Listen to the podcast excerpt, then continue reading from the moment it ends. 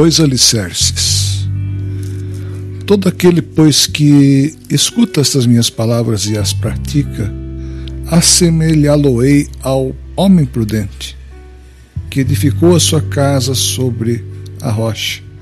E desceu a chuva, e correram os rios, e sopraram ventos, e combateram aquela casa, e não caiu, porque estava edificada sobre a rocha.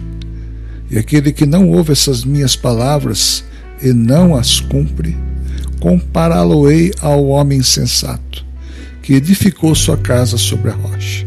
E desceu chuva, e correram rios, e sopraram ventos, e combateram aquela casa, e caiu, e foi grande a sua ruína.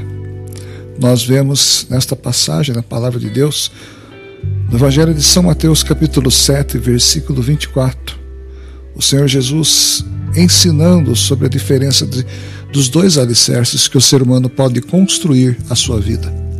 Um alicerce na areia, sem base nenhuma, sem compromisso nenhum. Alicerce na areia significa não querer chegar até Deus, não querer servir a Deus, nem obedecer a Deus. Alicerce na areia significa nada, absolutamente nada, sem qualquer compromisso, sem qualquer perspectiva e principalmente sem qualquer aliança com Deus. Quando vêm as intempéries da vida, como a chuva, o vento, os rios, esta pessoa sucumbe porque não tem alicerce que possa firmá-la, que possa segurá-la, que possa deixá-la em pé.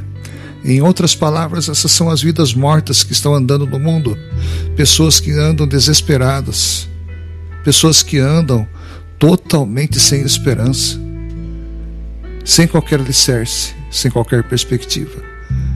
Ao contrário daqueles que têm alicerce e construíram sobre a rocha, essa rocha eterna que se chama Jesus, esse tem a felicidade, esse tem a eternidade, esse tem a esperança. Construa a sua vida, o seu alicerce, a sua esperança no Senhor Jesus.